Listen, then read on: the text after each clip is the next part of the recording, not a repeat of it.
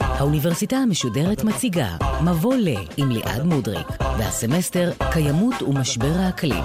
והפעם שיחה עם הדוקטור אבנר גרוס, מבית הספר לקיימות ושינויי אקלים ומהמחלקה לגיאוגרפיה באוניברסיטת בן גוריון בנגב על משבר האקלים והטבע.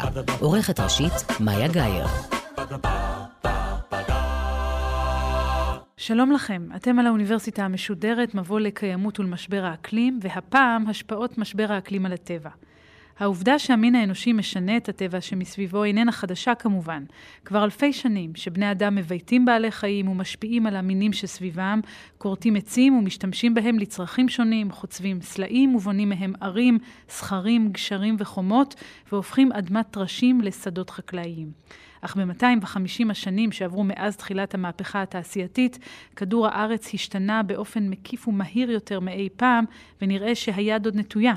כדי להבין טוב יותר את התהליך הזה ואת השפעותיו, נמצא איתנו דוקטור אבנר גרוס, חבר סגל בבית הספר לקיימות ולשינויי אקלים, ובמחלקה לגיאוגרפיה באוניברסיטת בן גוריון בנגב. שלום, דוקטור גרוס. שלום, כיף להיות פה. גם אנחנו שמחים שבאת. אז אולי בתור התחלה כדאי שנבהיר על מה אנחנו מדברים כשאנחנו אומרים את המילה טבע, או למה אנחנו מתכוונים כשאנחנו אומרים מערכות אקולוגיות? אז uh, טבע זה הגדרה אולי יותר פילוסופית, אבל בגדול אנחנו מדברים על טבע זה כל מה שמחוץ לאדם. ומערכות אקולוגיות זה כל מערכת, כמו למשל uh, יערות טרופים, מדבריות, אגמים, שרשראות הרים, שבהם יש יחסי גומלין בין החלקים השונים במערכת. למשל, החלקים הפיזיים, טמפרטורה, קרינת השמש או כמות הגשם והלחות, והחלקים החיים, הביולוגיים, הצמחים, העצים, בעלי החיים וכל שאר הדברים.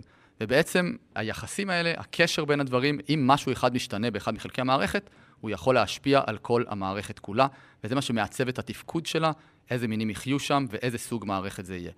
היום בעצם, כשאנחנו נמצאים במצב שבו האקלים משתנה, אז אנחנו בפועל משנים חלק מאוד חיוני של המערכת, שזה הטמפרטורה, כמות הגשם, או כמות קרינת השמש, ובעצם משפיעים בגלל זה על כל החיים בתוך המערכת. אז מה באמת מעצב ומשפיע על תפקוד המערכות האקולוגיות? לדוגמה, ניקח את יערות האמזונס ונסתכל עליהם. האקלים שם הוא אקלים רטוב, חמים, זה גורם לכך שיהיה לנו יער טרופי, כמו ג'ונגל. אבל גם לעצים יש השפעה על המערכת. בעצם העצים הם אלה שגורמים לגשם לרדת יותר, כי הם מאדים את המים מעל פניהם, ואז הגשם שמתאדה מהעלים יורד בחזרה, וזה בעצם מוסיף עוד מים למערכת. זה נותן צל ומוריד את הקרינה ודברים כאלה. לכן, אם למשל נתייבש או נכרות יותר עצים, או שיהיה יותר חם ועצים יתחילו למות, אנחנו נראה איך המערכת מתחילה לאבד את החיוניות שלה ולהפוך ממערכת אחת למערכת אחרת, למשל מיער לסוואנה או משהו כזה. אבל אמרנו קודם, עוד לפני המהפכה התעשייתית, בני האדם שינו את הסביבה, השפענו על המינים שסביבנו. במה שונה ההשפעה הטרום-תעשייתית על ההשפעה שאחרי המהפכה התעשייתית? אז בעיקר בסקאלה נראה לי. אם uh, עד לפני 200 שנה נגיד, היו פה אולי מיליארד איש, היום אנחנו כבר מדברים על פי עשר יותר, וההשפעה היא הרבה יותר גדולה. אין בעצם אזור אחד בכדור הארץ שאין בו השפעה אנושית כזאת או אחרת, טביעת אצבע אנושית. וכמובן התיעוש המואץ ששינה את ההרכב הכימי של האטמוספירה, של האוקיינוסים, של הקרקעות ושל הכל, וזה בעצם גורם לשינוי הרבה הרבה יותר חד ממה שהכרנו. נדמה לי שמעמדת הידיעות, אולי זה הדבר הכי דרמטי. מעבר לזה שגדלנו ויש יותר מאיתנו והתרחבנו, גם נדמה לי שסוג הפגיעה היא הרבה יותר דרמטית, אבל אולי אני טועה? לא, לחלוטין. כי בעצם תחשבי שגם הצריכה שלנו, אנחנו צורכים בקצב הרבה יותר מהיר ממה שהמערכת יכולה להתחדש. אז טביעת הרגל האנושית היום היא באין שיעור הרבה יותר גדול מבעבר, ואנחנו בעצם מגדירים את העידן הזה כעידן האנתרופוקן. זאת אומרת, עידן האדם. זה עידן חדש שנכנסנו אליו, שמידת השינוי שאנחנו רואים בטבע, בכל המערכות האקולוגיות, רק ב-150 שנה, היא דומה למה שראינו במשך 2-3 מיליון שנה, ולכן זו תקופה גיאולוגית חדשה. בדרך כלל תקופה גיאולוגית, אנחנו רואים את אותם שינויים במיליוני שנים. היום אנחנו רואים אותם ב-100 שנה בלבד. שזה מדהים. זה מטורף, זה בלתי נתפס. במה זה בא בדיוק לידי ביטוי? איך משבר האקלים משנה פיזית, משמעותית את הטבע? אז מעשית. אפשר להגיד שהאדם בעצם עשה סוג של מעשה אלים. הוא הצליח לשנות את כל האקלים של פלנטה שלמה, כמו מה שעשו בעבר רק אה, התפרצויות עצומות של הרי געש או שינויים בקרינת השמש. והנה בא מין ומצליח לעשות את זה ב-150 שנים בלבד. אז בעצם אנחנו שורפים דלקים, פולטים CO2, הפחמן הדו-חמצני לאטמוספירה, ובעצם יוצרים שכבה מעטפת, כמו שמיכת פוך, מעל כדור הארץ, ובעצם מחממים אותו בקצב המהיר בהיסטוריה, פי 10 עד פי 100 משינויי אקלים קודמים. ולזה יש השפעות מרחיקות לכת על כל המערכות האקולוגיות, וכמובן על החיים שלנו, כי אנחנו ניזונים מהמערכות האלה. בואו נכניס לדיון עכשיו את המושג הזה שנקרא tipping points. במה מדובר? זה אולי הדבר הכי מפחיד שאנחנו מדברים על משבר האקלים. מה זה אותם tipping points? זה אותם מוקדים אקלימיים או נקודת סף אקלימיות, שאם אנחנו נעבור אותם, נחצה אותן, לזה אפשר לקרוא נקודת אל-חזור, שאנחנו כבר לא נוכל לעצור את שינוי האקלים אה, בעזרת המעשים שלנו בלבד. זאת אומרת שהמערכת נכנסה לסחרור ומתחילה לנוע לעבר מצב אקלימי חדש, שהאדם לא חי בו מעולם, ואת זה אנחנו צריכים לעצור. וכשאנחנו אגב אומרים שלא נתחמם מעל מעלה וחצי או שתיים, שתמיד מדברים בכל הוועידות, זה הכוונה. תעודת ביטוח שלא נפעיל את אותן tipping points. כלומר, ברור לכם שיש נקודות אל-חזור, שאחריהן כבר לא ניתן יהיה לפצות על הנזק? זה ברור, אנחנו לא יודעים מתי הם ייכנסו לפעולה, וכמה זמן ייקח להם כדי לעבור, בעצם לנוע לעבר המצב החדש. כן יודעים כמה אנחנו רחוקים משם? אז גם זה קשה להגיד. בגדול אנחנו יודעים, לכן אנחנו בוחרים את המעלה וחצי או שתיים. אנחנו יודעים שמתחת למעלה וחצי אנחנו כנראה שלא נפעיל אותן. בשתי מעלות אנחנו מתקרבים, ובשלוש מעלות אנחנו כבר מתחילים להפעיל חלק מהמערכות. אגב, חלק כבר התחילו לפעול באופן איטי, ואפשר אולי להרחיב על זה בהמשך. אז יש לנו תשעה tipping points, אולי לא נזכיר את כולם, אבל העיקריות בהן, למשל, אני אתן דוגמה מה יכול לקרות. לדוגמה, ככל שאנחנו מתחממים, הקרח נמס. באנטארקטיקה, בגרינלנד, בים הארקטי, ולמה זה נחשב tipping point? כי ברגע שהקרח נמס, יש לנו פחות קרינת שמש שפוגעת בקרח הלבן, שמחזירה אותו חזרה לאטמוספירה, זה בעצם מקרר אותנו. למזלנו יש לנו קרח. ברגע שהוא נמס, נחשף ים שחור, שהוא בולע את הקרינה ומחמם אותנו. ואז אנחנו מתחממים עוד, ונמס עוד קרח, ואנחנו מתחממים עוד ונמס עוד קרח, וזה בעצם אפקט דומינו, כאילו מישהו כן. הפיל קוביית דומינו וזה ממשיך זהו, רציתי להגיד, זה כמו כדור שלג של... לגמרי. אבל זה לא עם הקרח, וזה אולי קצת כן. עשוי להיות מבלבל. לגמרי. tipping point אחרות, למשל, אנחנו דיברנו קודם על יערות האמזונס, אז יערות האמזונס יש להם תפקיד סופר חשוב במיתון הטמפרטורה, כי הם בעצם שואבים גזי חממה באטמוספירה. זה מה שעצים עושים בפוטוסינתזה. מה יקרה אם יהיה חם מדי? אנחנו כבר רואים שהיערות הטרופיים בעצם יש שם יותר בצורות, יותר חום, העצים קשה להם יותר לשרוד, והם מתחילים למות, לוקחים פחות פחמן דו-חמצני מהאטמוספירה, ככה אנחנו מתחממים עוד, עוד יותר בצורות, עוד יותר חום, ובסופו של דבר אנחנו גם רואים את השריפות שעולות, אז אנחנו פולטים פחמן לאטמוספירה, והיער, במקום שיהיה מבלע של פחמן, מתחיל לפלוט לנו את גזי החמה, ויש לנו פתאום עוד מקור. חדש. מה שאני מבינה ממך זה שמשבר האקלים פוגע בדיוק באותן מערכות הגנה שהיו עשויות למנוע אותו או לצמצם אותו. ואז כשמערכות ההגנה האלה בעצמן נפגעות, כמו הקרח או כמו יערות הגשם, אז משבר האקלים הופך להיות חמור יותר ויותר. בדיוק. הסיבה שיש לנו אקלים יחסית יציב כבר עשרת אלפים שנים, שאפשר לנו מהפכה חקלאית, מהפכה תעשייתית והמהפכה הטכנולוגית היום ולשגשוג, זה בגלל שהיה לנו אקלים יציב. זה הבסיס לכל החיים. וזה בגלל אותם משובים שלא נתנו לו אף פעם להתחמם יותר מדי או להתקרר יותר מדי. והיום אנחנו בעצם פורצים את התהליך הזה, זה מה שאנחנו בפועל עושים. והזכרת קודם את הקרח שנמס ואת הים השחור, אבל יש גם קרקעות קפואות בסיביר או באלסקה. נכון, אנחנו קוראים לזה הענק הרדום. כי מתחת לקרקעות הקפואות, קרקעות הפרמפרוסט, יש לנו באלסקה, בסיביר, בקנדה, נמצאים כמויות עצומות של גזי חממה עתיקים, שנקברו שם בתקופה שהיה יותר חם, והיה שם עצים ויער והכול. בעצם נמצאים שם גזי חממה, בעיקר גז מתאן, שהוא גז חממה שחזק פי 20 עד פי 80 מפחמן דו-חמצני. מה יקרה אם נתחמם? אנחנו נמיס אותם, ובעצם יש לנו עוד מקור חדש של גזי חממה לאטמוספירה, אבל חשוב לזכור שזה תהליך איטי, אוקיי? זה כבר היום מתחיל, ואנחנו רואים פליטות משם, אבל זה לא קורה ביום אחד שפתאום אנחנו פולטים את כל הקרקעות האלה. מה שכן חשוב להגיד, שינויי אקלים גדולים בעבר, שגרמו להכחדות גדולות, אחת הסיבות להם היה אותם פליטות של גזי חממה עתיקים שקבורים מתחת לפרמפרוסט, אז זה כן יכול לגרום בשלב כלשהו להכל להאיץ. מה לגבי האוקיינוסים וסביבת החיים הימית? אז האוקיינוסים הם אה, בולעי פחמן דו-חמצני שמאוד עוזרים לנו מהבחינה הזאת. לוקחים המון, 50 אחוז מהפחמן הדו-חמצני הולך ליערות ולאוקיינוסים. סתם אני פתאום סקרנית, איך זה עובד? אז האוקיינוסים בעצם יכולים או דרך אצות שעושות פוטוסינתזה ובולעות את הפחמן, או פשוט מבחינה כימית, הפחמן הדו-חמצני נקלט באוקיינוסים ונקבר למטה. מה שיקרה זה שאם נתחמם, אנחנו בעצם נוריד את היכולת של האוקיינוס לספוג את הפחמן, וככה יישאר לנו יותר פחמן מהאטמוספירה, ועוד בעצם שכבת הגנה שאיבדנו. אבל דבר נוסף שה-CO2 משפיע עליו באטמוספירה, זה שאם הוא מתמוסס במים, הוא מוריד את חומציות המים. זה נקרא החמצת האוקיינוסים. וזה פוגע מאוד מאוד אקולוגית, כבר היום אנחנו רואים ירידה חדה בחומציות האוקיינוסים, כי אלמוגים לא יכולים להתקיים, לא יכולים להשקיע את השלד שלהם כשהחומציות נמוכה. ולכן אנחנו כבר היום יודעים ש-99% מהאלמוגים ייעלמו לנו עד שנת 2100. כנראה לא משנה מה נעשה, כבר עברנו שם, זה tipping point שכבר עברנו, ויש אגב אחוז אחד שיישאר בעצם היחיד במפרץ אילת. אז אולי... למה דווקא שם? יש כל מיני תיאוריות, אבל אחת הסיבות שהם יותר יכולים לשרוד את החום, הם רגילים לטמפרטורות הגבוהות, אז הם ישרדו שם גם בטמפרטורות יותר גבוהות ובחומציות יותר נמוכה. ובגלל שהאלמוגים הם בעצם הבית של כמעט 25% מהדגים באוקיינוס, אז קריסתם תוביל לקריסה אקולוגית ממש עצומה באוקיינוסים.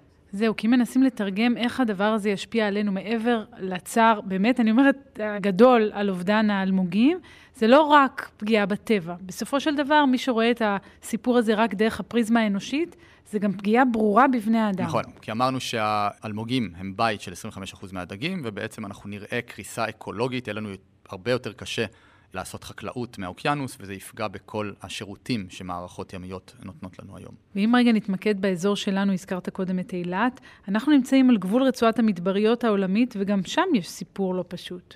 בגדול, מה שמעניין זה שהעולם דווקא אמור להיות יותר לח ורטוב. למרות שזה נשמע שאנחנו הופכים להיות כמו איזה מקס הזועם של מדבריות, אבל ישראל והמזרח התיכון, או כל אגם הים התיכון, אמור להתפשט. כי מדבר הסהרה בעצם עולה צפונה, בקצב יחסית מהיר, ובעצם אנחנו צפויים לראות אפקט של מדבור נראה 20, 30, 40 אחוז פחות גשם ככל שהזמן יעבור, ובעצם המדבר יתפשט לכיוון ישראל, וכל המשמעויות שיש לזה. יותר קשה לעשות חקלאות, פחות מים, פליטים מכל המדינות ליד, שיהיה להם הרבה יותר קשה להתמודד עם זה, אז זה מה שצפוי לנו בעתיד.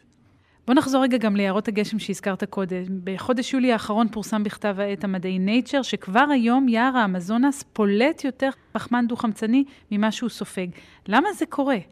זאתי בעצם נקודת אל-חזור. פה יכול להיות שחצינו tipping point אחד, שציפינו שנחצה אותו אגב הרבה יותר מאוחר, אבל זה ביער האמזונס עצמו, זה לא בכל היערות הטרופיים, אז אמרנו שיערות טרופיים, כמו האמזונס, לוקחים פחמן דו-חמצני מהאטמוספירה, בעצם מנקים 10% מהפליטות של האדם, שזה מאוד מאוד חשוב וממתן את שינוי האקלים.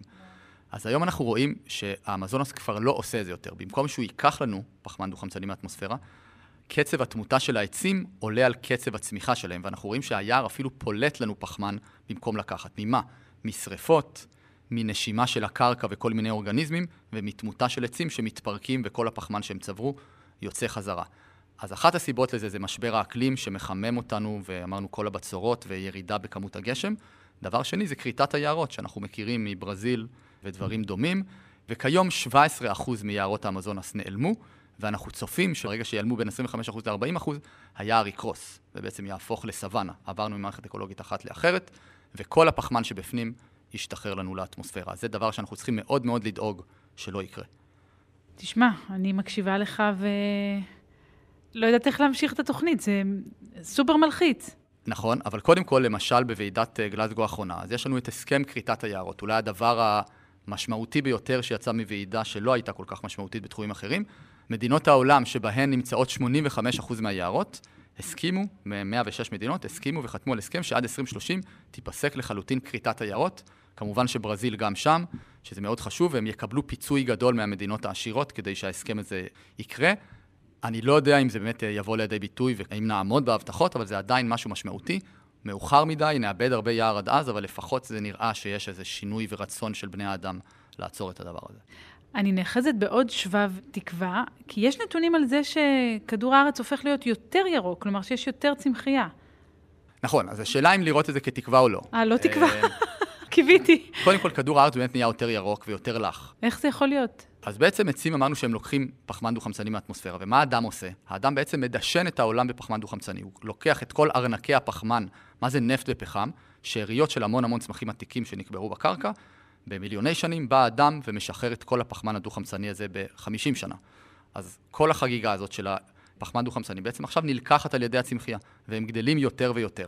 אז זה דבר טוב, יש לנו יותר צמחייה, כן? מצד שני, זה נכון לכרגע. כל עוד האפקטים האחרים של ההתחממות, או מחסור במינרלים ונוטריאנטים אחרים, או של היובש, לא נכנסו עדיין להשפעה. ברגע שהם יושפעו, וזה אנחנו רואים מניסויים שאנחנו עושים, שאנחנו מדמים את עליית הפחמן הדו-חמצני באטמוספירה ההתחממות, אז הצמיחייה גדלה, אבל אז היא מגיעה לרגע מסוים שבו היא כבר מפסיקה לגדול ומתחילה ההפך, אפילו לרדת. אז אנחנו אולי באיזה sweet spot בינתיים, אבל אם נמשיך בקצב הפליטות הנוכחי, מתישהו נעבור אותו. דבר אחרון שאני רוצה להוסיף בנוגע לזה, לתת איזה משהו אופטימי, כן, אחרי הכל. בכל זאת. בכל זאת, זה שאנחנו בעצם עוד לא הגענו לשם. שום דבר עוד לא נסגר, שום דבר עוד לא קרס. אנחנו יכולים עדיין לעצור את זה, וזה המסר הכי חשוב של כל המדענים וכל הדוחות ובוועידת גלזגו, שיש לנו 30 שנה לאפס את הפליטות, ואם נעשה את זה, נעמוד ביעדים, ובעצם קנינו את תעודת הביטוח לדורות הבאים. אז כל מה שאני אומר עכשיו זה במקרה ונמשיך את פליטות גזי החממה כרגיל, כאילו כלום. ואגב, זה לא הנושא של התוכנית שלנו, אבל בכל זאת, כי התייחסת לזה, אז במילה, זה משהו שאתה חושב שיבוא בעיקר ברמה המדינתית והתעשייתית, או שאתה באמת חושב שגם כל שינוי שכל אחד ואחת מאיתנו עושים בבית, יכול להיות משמעותי? אז זו שאלה מעולה, אבל אפשר להסתכל פשוט מה קרה בקורונה. הפסקנו לטוס, הפסקנו לנסוע מכוניות, בעצם שינינו אולי לא ברצון, אבל את כל אורח חיינו, ואת כמה פליטות אה, חסכנו בזה? כולה 6% גלובלית. סימן שהבעיה היא לא שם. זה חשוב מאוד מה נעשה מבחינה אישית, יש לזה חשיבות עצומה. אבל בסופו של דבר, 75% מהפליטות מגיעות משרפת דלקים, וזה מי שאחראי, זה מי שאחראי על התשתית, וזה המדינות. אם ג'ו ביידן ונפתלי בנט רוצים להעביר את משק האנרגיה לשמש, רוח וגרעין, הם יכולים להחליט שהם הולכים לשם. אם הם לא רוצים, אז לא. אז צריך לזכור שתפקידנו, אולי התפקיד החשוב ביותר, זה איך אנחנו גורמים לממשלות, לתאגידים, לעשות מהפכה אנרגטית שלישית, להוציא את הפחמן מהכלכלה, לעבור להשתמש באנרגיה מתחדשת. והזכרת קודם את ההשלכות על בני האדם שעשויות אולי לגרום לנו להפעיל את הלחץ הזה שאתה מדבר עליו, על המנהיגים שלנו.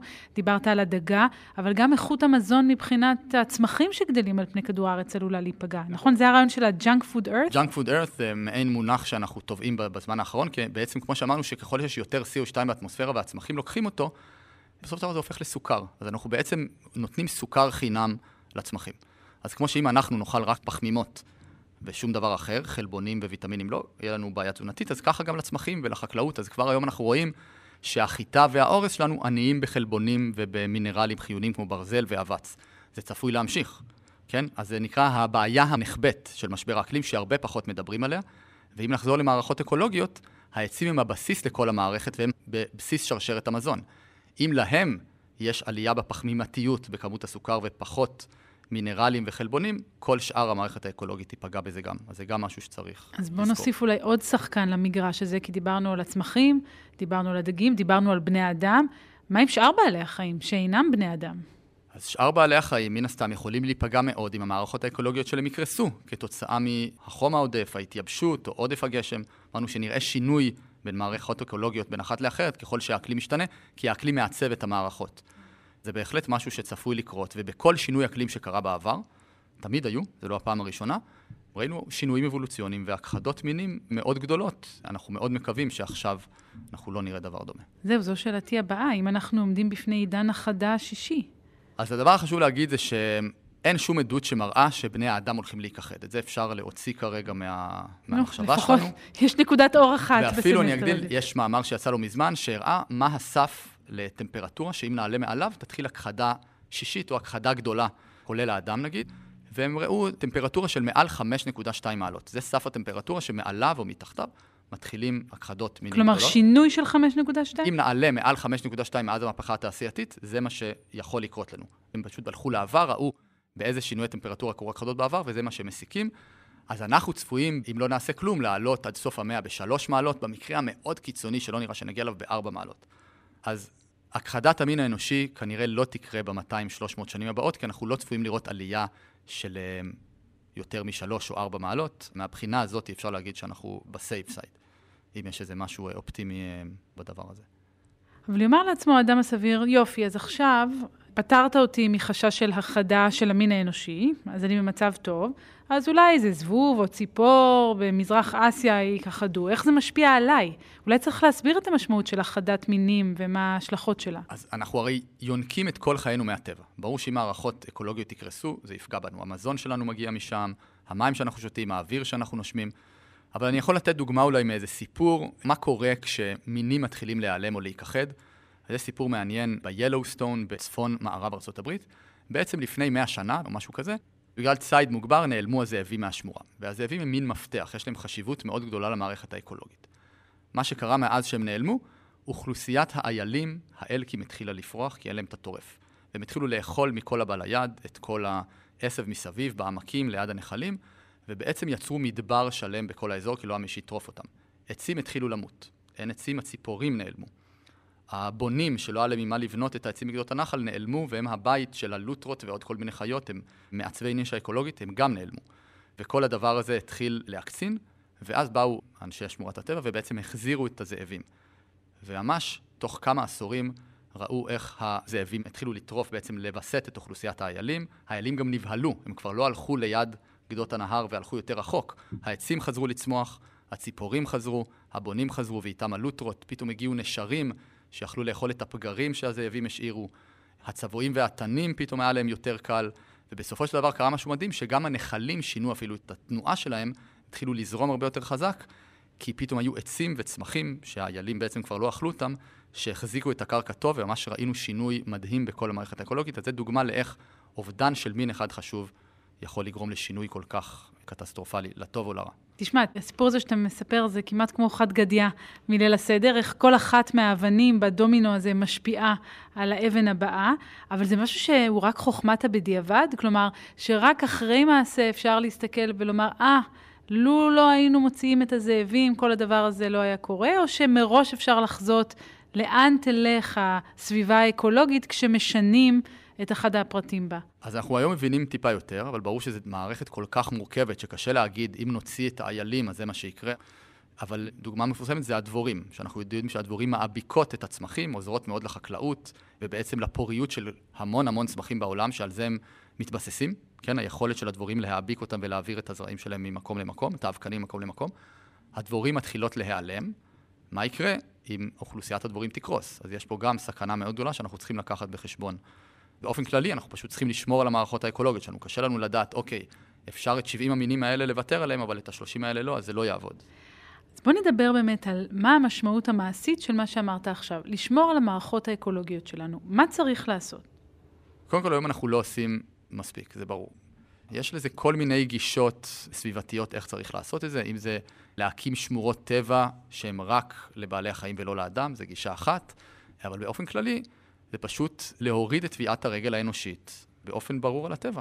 כל מה שקשור לצריכת משאבים, שמירה על היערות, הפחתת שינויי האקלים, כי אנחנו חוצים כל הזמן גבולות פלנטריים, גבולות שבעצם אחריהם הטבע כבר יהיה לו הרבה יותר קשה להתאושש, אז זה מעין מערך כולל, זה לא איזה משהו שרק סביבתנים או אקלימיסטים יכולים לעשות, אלא זה משהו שבעצם האנושות צריכה להבין שהיא חייבת להתגייס לדבר הזה. והזכרת את ועידת האקלים האחרונה בגלזגו. מה בעיניך תוצאות חיוביות של הוועידה הזו בהקשר של השיחה שלנו, ומה פחות? התוצאות חיוביות זה מה שאמרנו קודם על uh, כריתת היערות. כן. אמרנו שתוך עשור, בתקווה, באמת תהיה הפסקה מוחלטת של כריתת היערות, או של רובה. ראינו גם כל מיני דברים חיוביים בזה שפליטות המתאן, שהוא גז חממה מאוד חזק, כמו שאמרנו, ירדו באופן דרסטי. אבל אולי הדבר הכי משמעותי זה שרואים שהשיח הזה קיים. יש התגייסות עולמית. לפני שנתיים, שלוש, חמש, לא חושב שמישהו היה אכפת לו או שמע על ועידת אקלים. היום כולם מדברים על זה, זה פותח מהדורות, ונראה שמשהו מתחיל. אני חושב שעברנו איזה נקודת אל-חזור פסיכולוגית במקרה הזה, שכולנו מבינים שהאקלים זה מה שיעצב את חיינו מעכשיו והלאה. אז יכול להיות שבגלזגו לא השגנו מספיק, לא נראה שהצלחנו להגיע לאיזו הסכמה גלובלית לגבי הפחתת פליטות, ועדיין חברות הנפט מצליחות להחזיק את כל המערכת, בעצם לא לתת לשינוי להתרחש, אבל אני חושב שזה תחילת המהלך הגדול שעוד צפוי לנו בשנים הקרובות. אבל יש עוד כלים שאולי יכולים לעמוד בעזרנו כשאנחנו מנסים להתמודד עם הבעיה הזו, כלים טכנולוגיים דווקא? יכול להיות שמשם תבוא ישועה?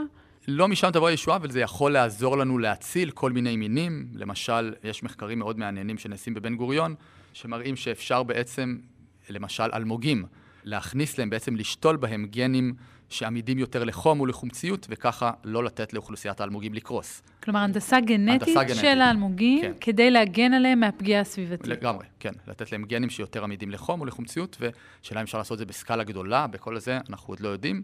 או למשל חישה מרחוק, אנחנו יכולים לוויינים לראות איזה מערכות קורסות, איזה בבריאות יותר טובה ופחות, לטפל נקודתית במקומות האלה, או ניטור יותר טוב של מי שכורת, מי שמפריע למערכת, או חיישנים שאנחנו שמים לכל מיני בעלי חיים, לראות מי נכחד, מי לא, ולעקוב אחריהם הרבה יותר טוב, כמה פרטים נשארו לנו ולאיפה הם הולכים, אז יש לנו כל מיני דרכים, אבל זה רחוק מלהספיק. הטכנולוגיה זה לא מה שיפתור את המשבר האקולוגי במקרה הזה. אבל בסופו של יום, אתה יודע, אנחנו כבר בסוף התוכנית.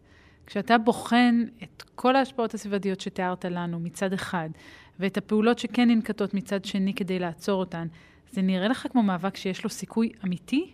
אני משוכנע שכן. משוכנע. זה נראה לי לא הגיוני שאסון כל כך גדול מעבר לפינה, כולנו יודעים את זה, ואנחנו לא נעשה כלום כי 0.01% מרוויחים ממנו. זה נראה לי פשוט לא הגיוני שבני האדם ייסעו עם הרכבת ויפלו מהצוק, וגם היו שינויים גדולים בעבר, כן? זה לא שלא היו שינויים פוליטיים, חברתיים, כלכליים בהיסטוריה האנושית, ואין שום סיבה שלא יהיה שינוי נוסף, כמו שהיה לנו במהפכה התעשייתית לפני 200 שנה, מהפכה החקלאית לפניה, או כל השינויים החברתיים שקרו לנו רק במאה השנים האחרונות, זכויות האדם וכן הלאה, אין סיבה שלא יקרה שינוי אקולוגי או סביבתי בעשורים הקרובים. בכל זאת, אני בעמדת הספקנית, למעט העובדה שאותם מתי מעט שמרוויחים מזה, כוחם הוא רב יותר מאשר שלי ושלך. עד עכשיו. ואני חושב שמעכשיו זה מתחיל להשתנות, שאנשים מבינים ש... אגב, אני חושב שהקורונה הראתה לנו איך נראה משבר גלובלי, כמה אנחנו רגישים להשפעות של הטבע.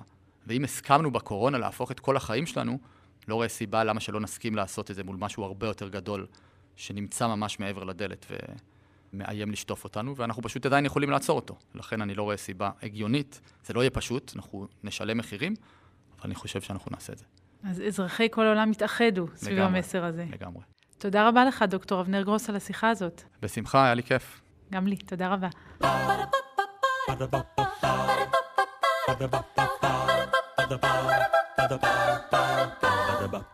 האוניברסיטה המשודרת, מבוא לקיימות ולמשבר האקלים. ליעד מודריק שוחחה עם הדוקטור אבנר גרוס, מבית הספר לקיימות ושינויי אקלים ומהמחלקה לגיאוגרפיה באוניברסיטת בן גוריון בנגב, על משבר האקלים והטבע. עורכת ראשית, מאיה גאייר. עורך ומפיק, עמרי שדר אינספקטור. ביצוע טכני, מיכאל לבו. האוניברסיטה המשודרת, בכל זמן שתרצו, באתר וביישומון גלי צה"ל ובכל מקום בו אתם מאזינים להסכתים שלכם.